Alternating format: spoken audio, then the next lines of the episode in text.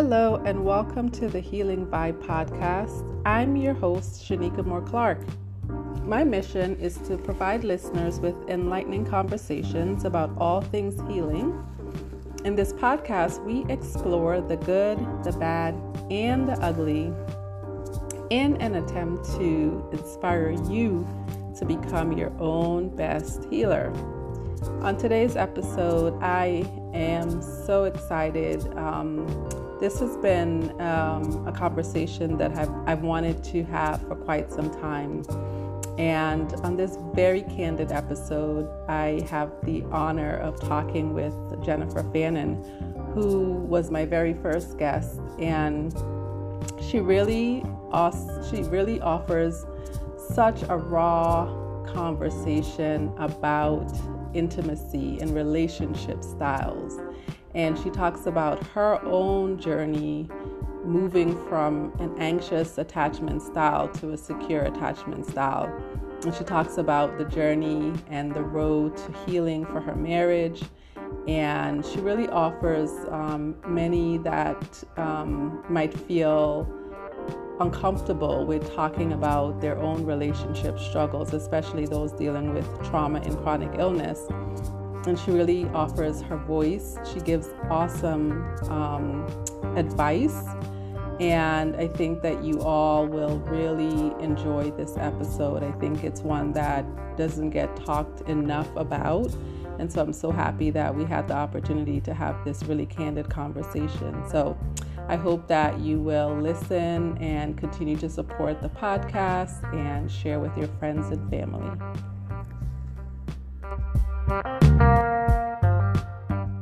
Welcome, everyone, to the Healing Vibe podcast. Today, I have the pleasure of speaking again with um, Jen Fannin.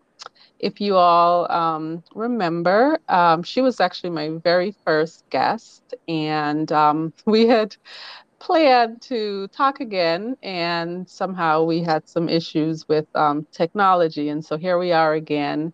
And I'm really excited um, just to have this conversation because it is one that we don't tend to have. Um, people really shy away from talking about relationships and um, really getting into that whole um, mindset of um, our own self in regards to relationships and chronic illness and the messiness and just us walking through that um, entire journey. And so today I'm so excited that we're going to talk more about what that um, experience has been like for Jennifer. And um, I really love that she's always really honest and transparent, and she just has a lot to offer and gives us a lot to think about. So, welcome again, Jennifer. Thank you for having me. All right, well, let's get into it. Um, so, I guess I would love for you to maybe start with sharing just a little bit again about you, your journey, um, and then um, kind of how your journey unfolded um, with your marriage, um, and maybe share a little bit about like how long you guys were together, and just kind of like walk us through um, how that whole journey into chronic illness and then relationship stuff and all that messy stuff unfolded for you?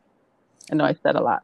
Oh my lord. Um okay. Well, a little bit about me just to give context. 4 years uh, I was very sick, deathly sick with chronic illness and it came out of nowhere. Um, literally overnight. And when I say that there's truth and there's a lie to that. So the truth is that the, how destructive it was to me was absolutely overnight. I woke up with it. But I had the whispers for years that I didn't listen to because of um, my de- my fantastic personality of just push through and don't worry about it, ignore it. We got other things to handle. So I've been married to my husband. Uh, we're going on 11 years this year. Nice and he's eight years older than me. He's never been married. I've been married once before to high school sweetheart.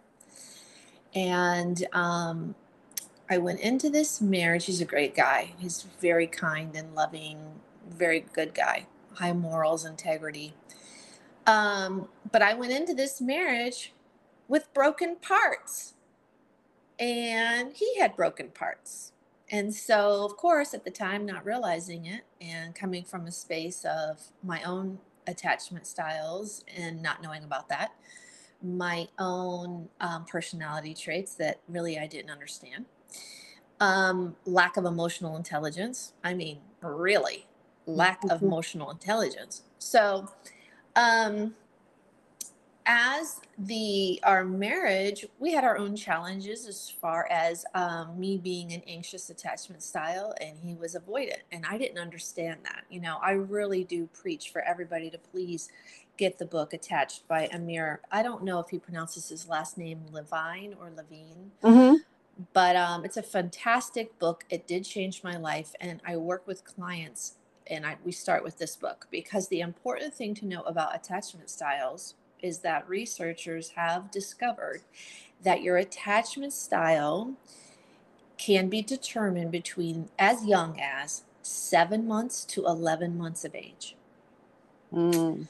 So it is determined by the response you get from the caregiver when you send out your nonverbal cues right? Because we can't speak. So when we send out those cues, how the caregiver responds really imprints and determines attachment styles. So you have four main attachment styles anxious, avoidant, uh, fearful, avoidant, and secure. Mm-hmm. And I was definitely anxious my entire life. So my husband is uh, avoidant. Mm-hmm emotionally avoidant completely. Very kind, like I said, but very uncomfortable with feelings and emotions. Very much a surface living kind of guy. Very masculine, manly, old school type of uh, personality traits. Anyways, um, we had our struggles because, of course, I'm little Miss Anxious, wanting him to meet all my needs, you know, all these years prior to getting sick, meet my needs, meet my needs. And he's like, What? That's a lot. I don't know about that. Yeah, I'm super uncomfortable with these kind of conversations. That would lead to fights. Yeah. And what would happen is um, prior to getting sick, the biggest disruption in our marriage was the fact that I wanted him to show me love in certain ways. And mm-hmm. I would beg him, plead with him, reason with him, act a fool with them. you name it, I would do it, trying to find a way to make it work. And no matter what I did, he was never going to meet that. He was never going to meet that. So here I am in a marriage, and I've got the personality to keep going. I got the perfectionist. I have the overachiever. I have all of these parts running the show for me. I have all these subconscious beliefs, all these core beliefs. All of this is just driving me. And I have this marriage where I'm yearning for him to make me feel a certain way, right? To show his love a certain way that I want. And he can't do it. So guess what? I have I'm at a point where I'm like, all right, I'm gonna just, I guess I gotta let it go. I guess I'm not gonna get it. But what happens is you get angry. Mm-hmm. So I have this, and I call it like you know how like when you go to the ocean or like um be careful for the current but you can't see it. Like you're looking at the ocean and it's calm right? Right right. You can't see that current but it'll kill you. But mm-hmm. i have that current going. So on the surface i'm still looking put together. I'm still super like okay blah, blah, blah. but inside i'm angry. Yeah I'm angry because it's feeding my unworthiness. Yeah. It's feeding my fear of abandonment. It's feeding all of these parts of me. So I get sick. And guess what? Needs get met. Mm-hmm. I start getting, he starts being a little bit more attentive and if you know my husband and who you know i'm telling you he's the nicest guy on the planet but he's just he treats everybody equally kind he doesn't care who you are everybody gets equal attention loving tenderness all of that but he just he can only go so far okay mm. so as a wife you know you're wanting that little can i be special I'm not the neighbor. Can't you treat me more special? So I get sick and I get uh, treated very kindly, very gingerly, very tenderly, all of these things.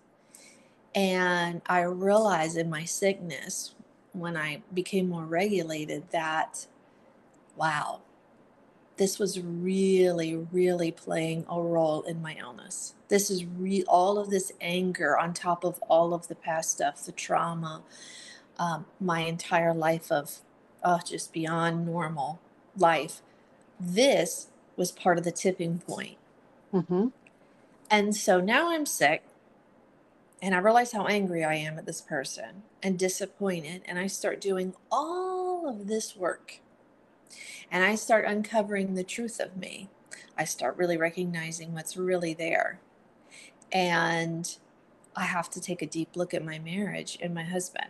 Because what happens with this work is two things you grow, and your partner does too, either through um, osmosis or through, you know, he just feels like, okay, I want to learn too. Mm-hmm. Or you grow apart. It's like one or the other happens when you go through this chronic illness thing, right? Absolutely. And for me, with all the decisions that we made through my illness, mold, like ripping out the house, spending all our money, going bankrupt, losing everything. I mean, we lost everything. I mean, he still had his job, but when COVID hit, he was forced to have to make a decision and he had to make a decision. And I had to quit my job and couldn't go back. And so we spent all the money on trying to get better, trying to do this, trying to do that. So what happened is is my husband now is full of anger. So I'm mm-hmm. angry sitting here sick with chronic illness realizing that I've settled because I do deserve to be feeling these feelings. I do deserve to have this love. I do deserve all of that. And he's now angry because we spent all our money. Mm-hmm. So, mm-hmm. what the hell do you do? So, he started acting out and getting really ugly. And mind you, there's no intimacy because my condition wouldn't allow it there's no connection, there's no physical touch, there's no nothing because I'm in so much pain. So for years, years, no physical intimacy. Right. And you know, we look at our situation as it's all about us. We're the ones suffering, we're the ones going through it, we're the ones really, you know, exhausted, chronic fatigue, whatever, fill in the blank. But we have to stop to understand that they're going through it too. They're exhausted. They're done. They're over this situation. And they could be, have empathy, but they're still done. They, I mean, everybody has a limit. And then you don't have the intimacy. And then it's like we get even more angry with them instead of having the empathy that they're going through this journey with us.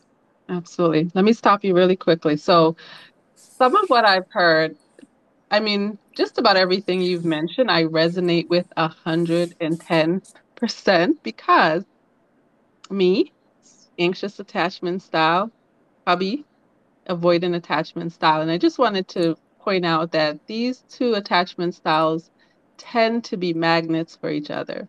Mm-hmm. Even though we're so different but for some reason, we tend to attract each other because the anxious attachment style has a fear of abandonment and they also, in some way, subconsciously have a fear of intimacy.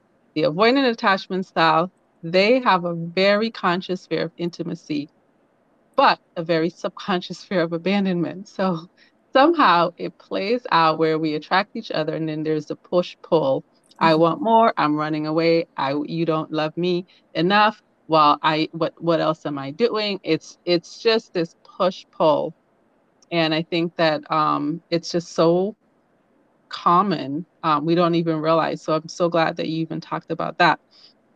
Um, the other thing I wanted to, when you said um, that you wanted to feel love in a certain way, it made me think about the idea of subconsciously when we get sick, there's like a need mm-hmm. that um, we want to be taken care of. So I think part of it was you you it wasn't a conscious need, but wanted to receive maybe extra care from your husband. One of the manifestations of illness. I don't know if you can speak to that or if that resonates with you. Yeah. And I tell you, when I first learned about secondary gains or payoffs, um, it really pissed me off. I was like, how dare, I can't remember who I heard it from, say that. You know what? If they were here in front of me, like, you know, mm-hmm. I was so angry. And then I was like, because, you know, I'm like, mm, wait, mm, hmm, yeah, well, huh.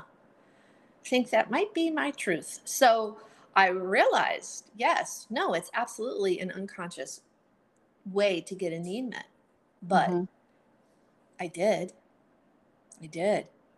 I really did. And I'm honest and I tell him that. I'm like, I finally got what I was wanting. Not the way I wanted it, but I finally got what I was wanting was to feel special. Yeah. And um, so I totally believe that secondary gains play a huge role in chronic illness. Huge. Yeah. I mean, yeah. I, I, I would be hard for me to argue that it wasn't in every case. Yeah, I think so too. All right. So you you talked about I think what you were then moving on to was the idea of when we're stuck in our own trauma or chronic illness, it's like me, me, me, me, me. Mm-hmm. But I think you started to get to a place where you started to recognize that there was resentment brewing on his end. And you were starting to notice that. So maybe walk us through what that looks like, um, what that looked like in your situation. Um, just because I think a lot of us, I mean, even for myself, it took me a long time to get to a place because I was so much in my own victimness that it was hard for me to see that my partner was struggling and and that their voice and, and their needs were um, not being met. So maybe speak to that. Yeah. And I think too with the avoidant, they don't really come out and tell you their needs. You know, they take more of a back seat and yeah. um, that's their comfort zone. So Chris never came out and expressed to me really how he was feeling. You know, I had a lot of guilt through the chronic illness because I'm a very, very independent woman and I am, a, I take care of myself. I handle myself. I have my own money. I have my own bank account. Like that's how I roll. So for me to become dependent, I felt so much guilt because I felt like a burden. And that's one thing I could never be is a burden to someone. So um I would constantly say to him, you know, I'm so sorry, I'm so sorry. And he would be like, sorry for what? This is life. Sorry for what? So he always reassured me. However, it, he had his own current running in him where he was angry and he felt guilt for feeling angry. Mm-hmm. And he felt guilt for, you know, holding on to this because how should he feel guilty when he sees what I'm going through? What I'm going through is real, right? So um, he held on to that. What happened is it built up in him. So as we're spending all our money, as we're depleting ourselves uh, financially, which is a huge deal, once we're depleting ourselves emotionally, physically, every which way we're depleting ourselves, this is compounding in him. And so he's starting to have outbursts, very bad, uncontrollable, angry, scary outbursts. And, you know, I'm a pretty strong person, but I'm like, mm, um, I'm a little afraid of this. So I was realizing he's out of control. And he's not an out of control person, but he was out of control. And it didn't just happen once, it didn't just happen twice, it didn't just happen three times, it happened four times. So finally, the fourth time, I'm thinking to myself, this is really bad. This is becoming toxic. This is becoming a pattern. This is becoming okay. This is becoming a coping mechanism because he can't really explain what his feelings are because it's so uncomfortable for him. So I realized, even though I'm sick, even though I'm on the couch, I have to allow him to really say how he feels without me getting attached to what he says. Hmm. And so when there was a time when it was really bad and I he's and having a, a moment and he's angry and I said, Can you please sit down? And it took me like five times to get him to and I said, I'm coming to you. I want you to really be able to explain yourself without feeling guilty, without feeling bad, without feeling wrong or shame. Mm-hmm. Because this is how we can heal. What is it you're so angry about? And he couldn't explain it. You know, his way of arguing was very surface level, pissed off. It was, you know, the AC. It was the, it was this. It was that. I was like, no, no. And I kept saying, no. What really is it? Okay. He couldn't go. It was silence. I said, if you need time, I want to know what it really is. And I don't want you to feel afraid to tell me. Yeah. So it was probably about 30 minutes later, he came back, he sat down, and he goes, I don't feel like I matter. Hmm. I don't feel heard. I don't feel like I am a consideration at all anymore. And I said, This is where it's at. So I said, What else is there? And I say this on my page. I say this to my clients. This is my go to. I'm going to trademark it. What's really there? Mm, I love that. Because we all live on the surface. We all say these superficial, simple words, simple language, pissed off, fear, this, that. No, no, no, no. What's really there? What was really there is he felt abandoned. Mm-hmm.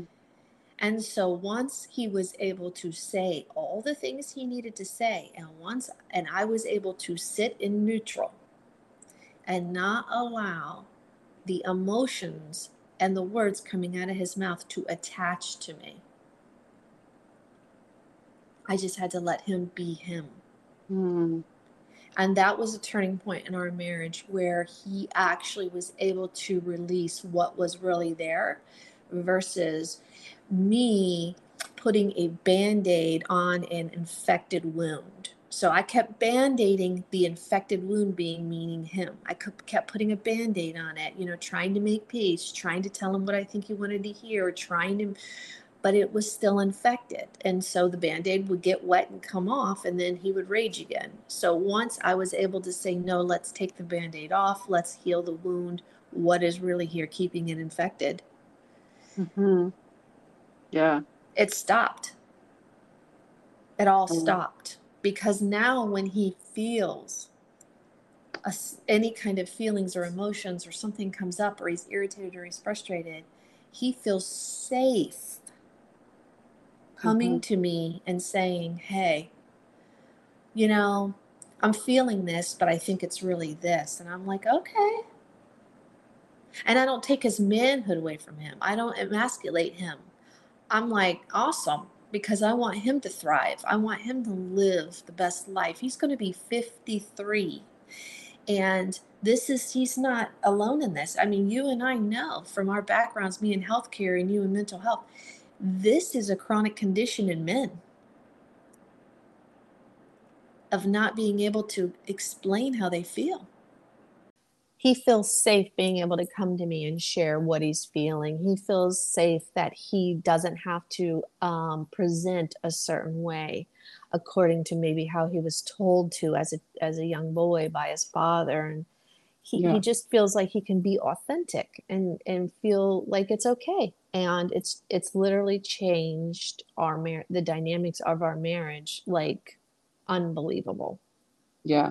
I think and and I think that's a big one because um you know, sometimes it's like we we point our fingers to the other person and we're like, you know, you're not doing this, you're not doing that, but I think a lot of it is like can can you also can we also be the safe space for our partners? And I think that will like shift things like tremendously because when we can hold space and like not be defensive or reactive it is so much easier for our partners to be able to be as transparent and as open as um, as we need them to be. But I know that like there was a point where you all had considered divorce, right? Mm, yeah, it was during those times when he was blowing up and the anger was so bad and it was really scary. See, I was like, hmm, I'm not the girl. Okay. So I'm not the one that's going to be dealing with that. And uh, no, so I I just said to him, maybe we need to get a divorce, and he said, yeah, maybe we do. And you know, we sat with that, and we actually like started to kind of really talk about like what we would do, what we would split up, how we would do it. And then it was the very last time that he got super angry. And I mean, it just really hit me like a, a ton of bricks that he's just hurt. And I feel like we confuse hurt with a lot of things. And I think, mm-hmm. Especially with men, I think, especially with uh, avoidance, you know, it's so out of character for them to talk about their feelings and really go there. And so I think they build up and they react. And then when we see them react or get angry, you know, we're just kind of like, whoa, you're a jerk. Mm-hmm. Mm-hmm. I can't believe you. Yeah. You know, and it's like, oh, no, he's hurting. And when I mm-hmm. saw that it, he was hurting, you know, I, he's a little boy inside and he's hurting not yeah. you know not in a derogatory way but there's just a little boy in there who's really hurting that he's not seen and he's not valued and here he is in his mind giving up everything for me giving up all our money everything he's worked his entire life for he's going to be 53 he gave it all up for me mm. and here mm. i am going take take take take take yeah. And of yeah. course not by choice you know you don't consciously act like that but that's what's happening because that's what the illness does to you. Mm-hmm. it, it robs you of of understanding things. It robs you of seeing big picture. It robs you of that because it's so intense and it's all cumbersome. So i think that last uh, conversation was one to where we didn't we realized that okay i think we can work through this. And i created my terms and conditions. And I talk about that. Everybody deserves terms and conditions without guilt or shame. And mm-hmm. I told him what is his, what are his terms and conditions. And so we created those and they feel good to both of us. And so we're living from that space at this moment. Wow. Love that. Did and you all didn't you didn't go to therapy, right? You were able to do this work together, right? Without... You know, no. So for me, like through my entire journey, I've only had one. I've had two therapy um, visits for an issue around my mom's death that I needed help working out. But absolutely, I have not.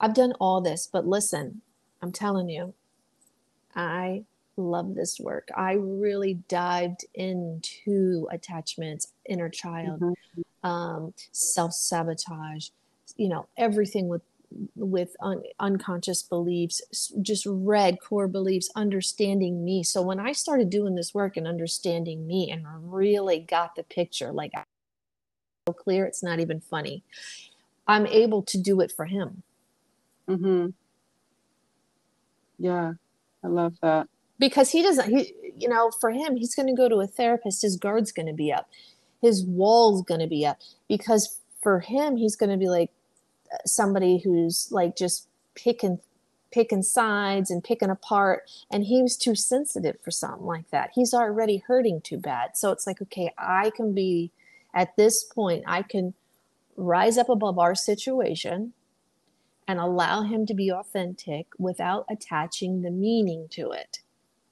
right. Absolutely. And i think you know it just speaks to that there's different ways of like you know you don't have to necessarily go into therapy. Like we can develop our own um, self-healing mechan- you know our, own self-healing strategies by doing the work. And it sounds like you recognize what was best for your own situation what was best for your partner and i'm so glad that you now can help others um, in like i think you're just so dynamic in that you can help people to like connect the dots. Like it's not just the um the protocol. It's not just the supplement. It's not just the this but like you are helping like piecing these things all together. And it's all just fascinating how it's all so connected. Um, oh, I love it. So yeah, I appreciate that about you. Um, so while um, also that there was no like physical affection um, mm-hmm. while we were in the depths of this, and I know that many, many, many, many women in particular can relate to this. Um, and so I would love for you to speak to that um, because I think that you know there's things like um, you know when you're in the depths of it, there is um, libido issues, there is body I mean, there's just so much into this.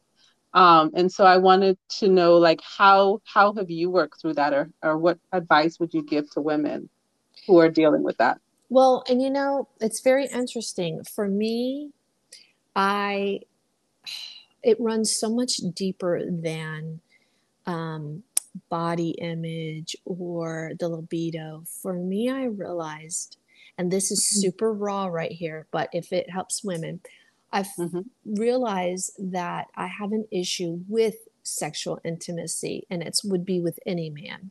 Okay. Mm-hmm. So I ha- I was never worked through a sexual two sexual assaults growing up one when I was a very little girl by a neighbor who uh, they were, uh, it was a terrible situation. And I just kind of like, with always had a strong personality, just ran and told my mom and bounced back. But I never really processed a certain part of it where it was like how I always felt men were domineering. And that that as I grew went with me in my subconscious mind and I carried it into my marriage. So for me, I've never really connected, enjoyed, been a huge person that was into sexual intimacy. And now I realize why. And so um, when I got sick, it was such a blessing because there wasn't the, the feeling that I think so women have of it's my duty Mm-hmm. And I really feel a lot of women, even clients of mine too, struggle with this idea that you know it's a duty. You know we have to do it. We have to do it when we don't want to. And i think there's so much underneath that that needs to be revealed and discussed and alchemized so we can actually move through that and it might be what we witnessed our how our dad treated our mom it might be your own issue with uh, maybe a sexual experience it may be the way your husband approaches you there are so many things that go into this it was really seeing it for what it was. Again, asking myself, what's really here? Why don't I? What's really going on within me? Where are these thoughts coming in? Where is my body? Why is my body so tense? Why does it not feel like something I'm interested in? You know, um, I, so I had to go and visit those places and the why. And then I had to talk about it with him. And it kind of made sense to him. And so from there, we were able to rewrite how our intimacy was going to be. Okay. So what how like how what advice would you give to to women like how do we approach how do they approach their partners so what do you think i mean i know that um that's a loaded question but what would you say would be some of the things that would be most helpful in kind of having that combo? I mean, it that is loaded question because my personality type is I am just like doing it. So I know that that's not everyone's comfort level, and I think that so it would be what do you want to address, and then how can we create um, safe steps to move towards it. And I think that's really going to look different for everyone because if you have a husband who is a domineering, he's not open, he doesn't care, he's not workable, then, you know, what are you going to do with that? And then if you have someone who maybe you have a husband who does care, but he's uncomfortable talking about that, you're going to have to approach that differently. So I really encourage you just to think about your situation and what's the goal. And then how mm-hmm. can we create safe, small steps to open a door to where both parties can feel okay talking about it and not defensive. Mm-hmm. Yeah, that's huge, huge. The defensiveness piece. Um, so what are the things that um, you know, like as people are walking through this journey, especially with chronic illness, what are some ways, like, how do you think that partners can support um, their partner, whether it's, you know, a, mate, a wife, a husband, whatever? How do you think, like, what are the best ways to to support the other person that is on the the journey that is dealing with the chronic illness? Like what do you think you would have needed um, back then that maybe um, you didn't have? I um see i i that's a hard one for me because i have a husband who was very like when i got sick it was so dramatic that it really shook him to the core. So the thing that I thought I was missing was when I overcame things, right? Because I did all this work for exception of like a couple visits with a couple practitioners um, to help. I did this work on my own. I have no family. So it is just mm. me and my husband. I have no friends. So my support system was zero. Mm. Okay, so I didn't have anybody but me, myself, and I to get through this. And with my husband, I he got frustrated with how bad I was, and I know the frustration now is due to the fact that he couldn't fix it. See, men want to fix it. They want to mm-hmm. fix it and they want it to be gone and move on. That's built into most men. So I think the frustration that he felt with me not being able to make the progress but then when I would overcome things and I would take the leap and the step to, um, you know, push through something and I'd overcome it. So, like the first time I walked to the driveway, he didn't mm-hmm. celebrate that. The first time I walked down the street, he didn't celebrate that. When I went to the gym, it wasn't a big enough celebration. It was just like, oh, that's good. So I would think that it's the encouragement to get uncomfortable the mm. encouragement from the spouse, the partner, to say, I can't believe you just did that. That was amazing. I think that's missing. And I'll be honest, I think it's missing in almost every person I know. That yes. part's missing. Mm-hmm. Yes, I would a trillion times agree. And I can relate to that. Yeah. And I would get so mad. I would be like, Did you just freaking see what I did? Are you dumb? did you see what I did? Like, that's what I would be like. He'd be like, yeah, yeah, I think that's great. And I'm like, what? Right. You should be doing cartwheels. I know you're 250 pounds, but you should still be doing cartwheels. Oh, yes. Yeah. Oh my goodness. I I can relate on so many levels. But I will say, I will say to the end of that, I will say I literally just had this conversation last night with a client. I will say this was a tipping point again for me to realize that oh i'm looking for and i think it's natural yeah. i think it's normal i think it's human that we all want to be celebrated we all want the validation when we go through something hard but mm-hmm. it, again it made me realize I'm the only one mm-hmm. I'm going to get it from. And even though my little tiny sweetheart wants it so bad, and I'm yearning for you to see me so bad, if you don't, you're just making me stronger. Yes, I agree. Mm-hmm. Yeah, absolutely. Yeah, because we we validate we have to validate or or we have to cheer for ourselves um, regardless regardless.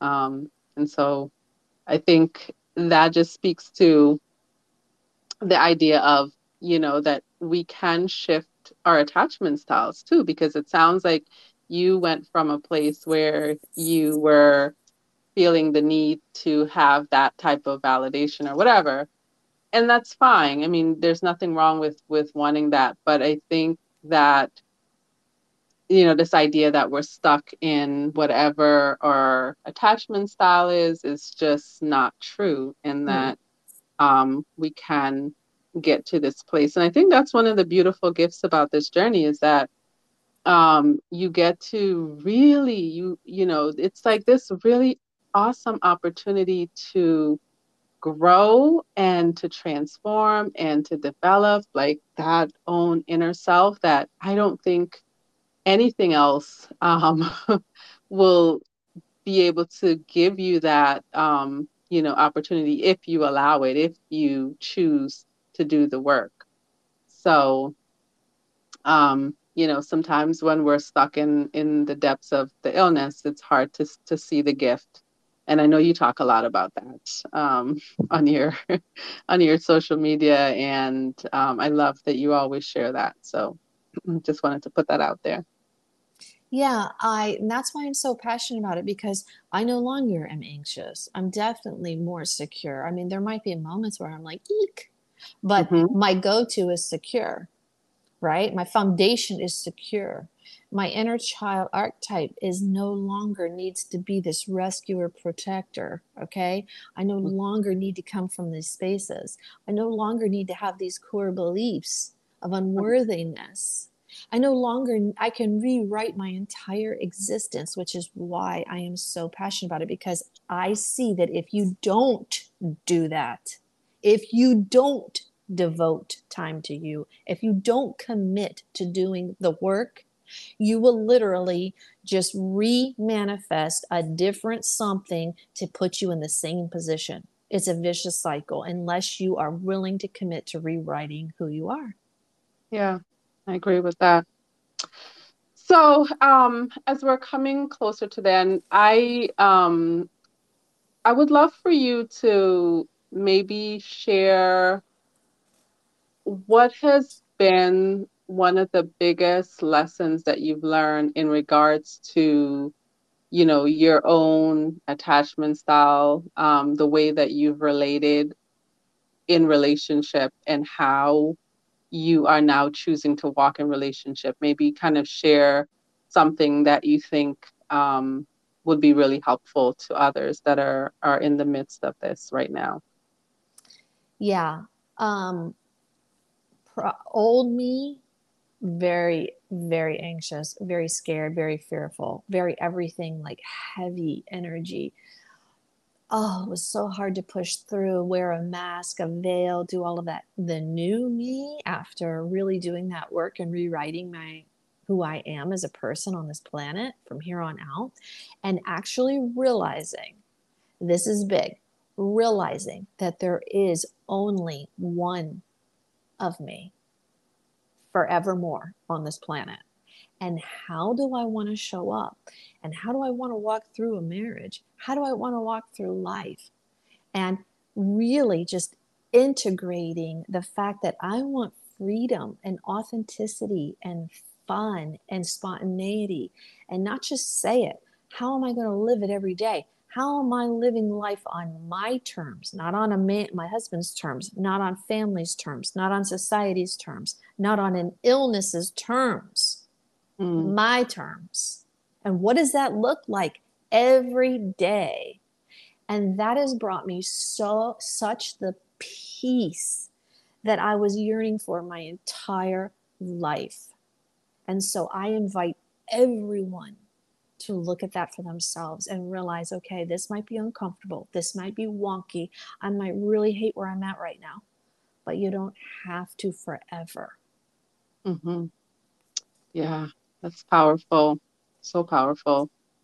So, um, I just have been really blown away by everything that you've shared. And I know a lot of people are going to um, relate to lots of what you've talked about.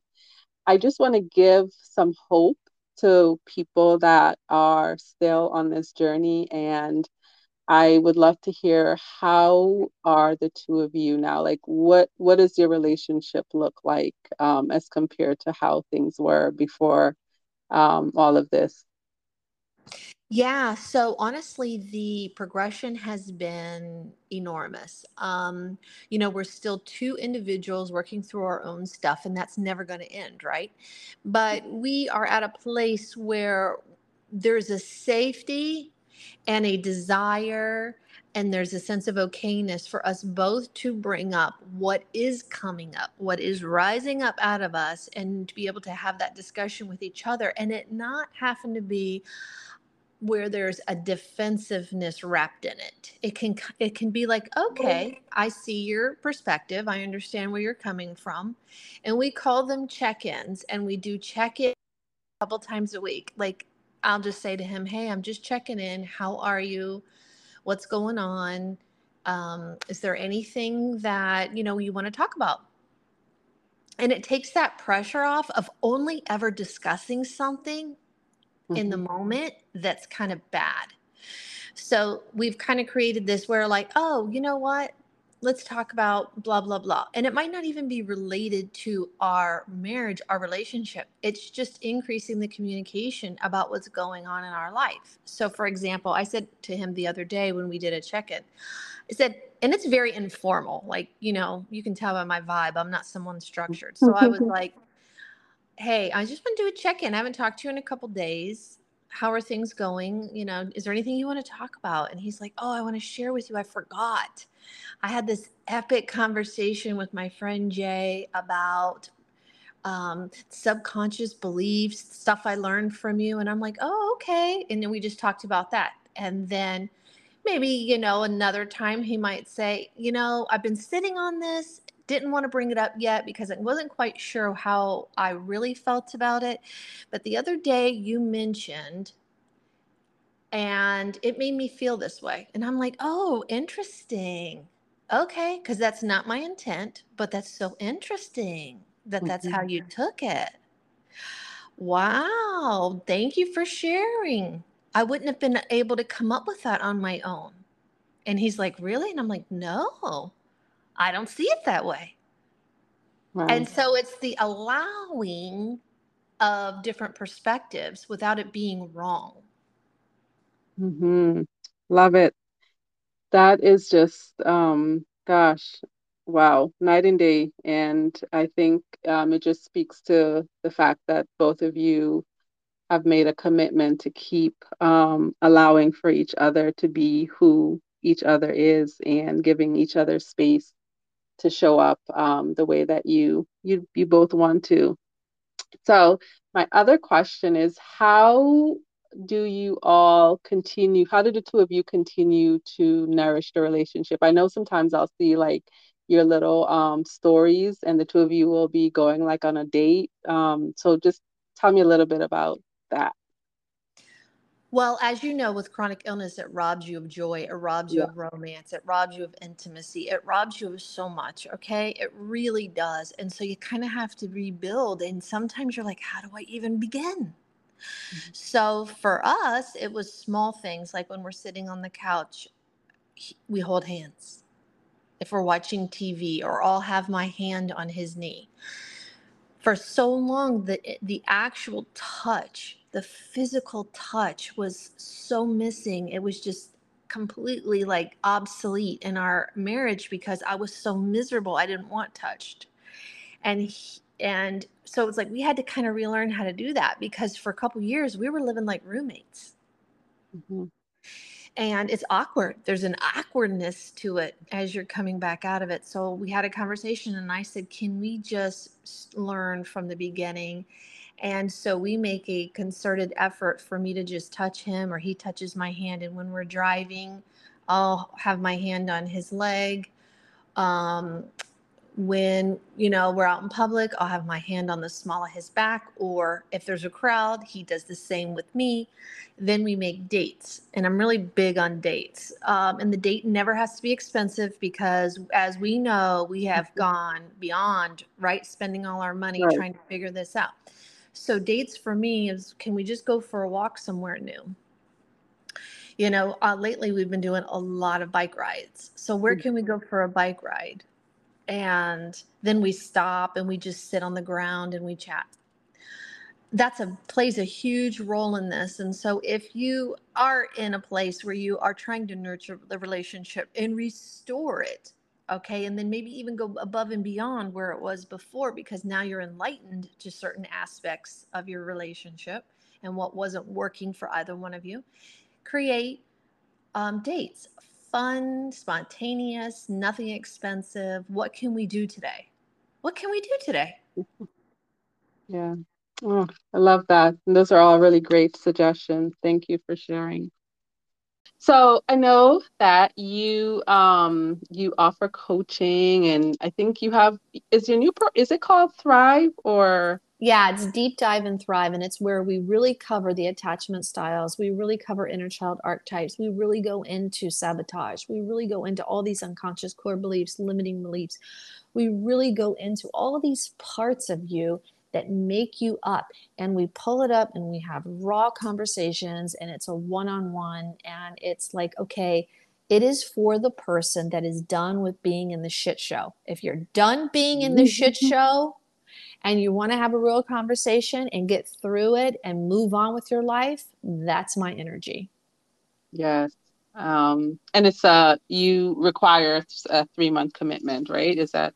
Yeah. So I do a three month um, package, and I do offer breakthroughs. So it's a I do offer a one hour breakthrough. If somebody, quite a few people, if they're just stuck in one specific area, they'll book a breakthrough with me, and we work through it and you know it's just like okay bring to me what you got going on.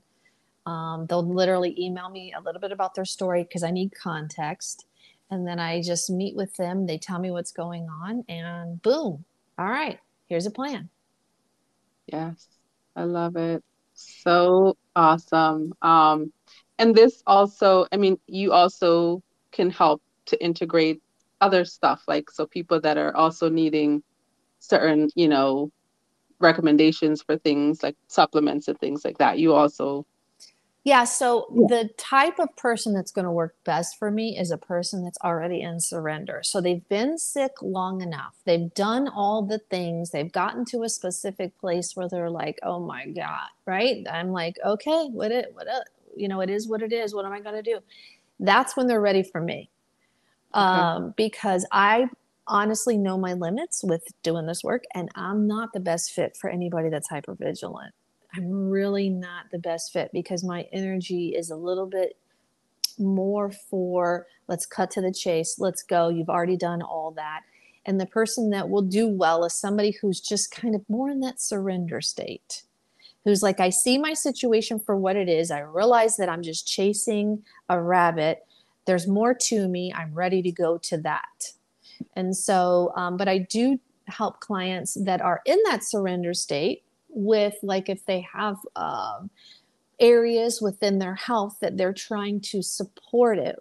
And that mm-hmm. supporting comes from an energy of love, not fix it. So I need to support myself in this area. I'm, you know, I could utilize more of this. And it's all about love, not fixing. Yes, that's awesome. Well, of course, um, I always love talking with you. I think that you just have so much um, wisdom, and, and I love your um, vulnerability and your willingness to share. I think that so many people will benefit because they get to hear themselves in your story, and there's not like shame in you sharing your story. I think it just really helps others to see what's possible. So I am just so grateful that you um, you shared your story or parts of your story, and I would love for you to share where folks can connect with you again. I'm on Instagram. Um, my handle is um, the Jen Fannin, and so you can find me there. I um, I'm pretty open. You'll see that if you don't already know me, mm-hmm. and um, yeah, I love it. Awesome. Well, thank you so much, and I appreciate you. And for you listeners, thank you so much for tuning in again to this episode on the Healing Vibe podcast.